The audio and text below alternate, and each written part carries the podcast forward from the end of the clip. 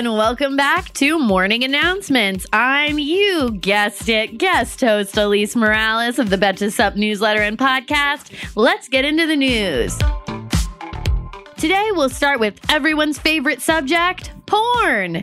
Yesterday, OnlyFans reversed a much criticized decision to no longer sell sexually explicit content on its site after the aforementioned much criticism. The decision to move away from sexually explicit content came at the expense of sex workers who built the platform and was based mostly off pressure from financial institutions.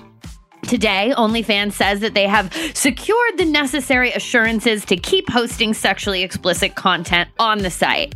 I guess someone finally told them what happened to Tumblr.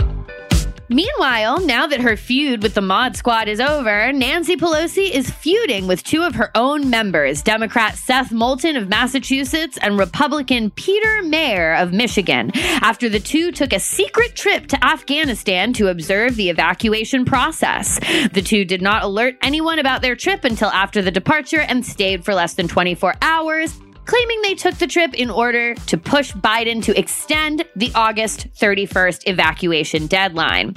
In response, Pelosi sent a letter to all House members reminding them that while it may be the desire of some members to travel to Afghanistan, it is still against the explicit recommendations of the Departments of Defense and State. Don't you hate it when the boss sends out an all staff email that's only meant for two people? And finally, the Pfizer vaccine has a new name to go with its shiny new FDA approval. After becoming the first US vaccine to gain FDA approval, the Pfizer BioNTech vaccine is rebranding herself. All vaccines are women, by the way, with a new name.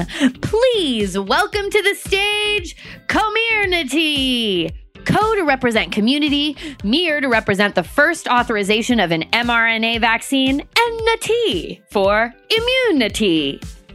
As an added bonus, combining three random syllables to make a name will definitely win over the mommy bloggers. That's all the news for today. I'll be back tomorrow with more morning announcements. Betches.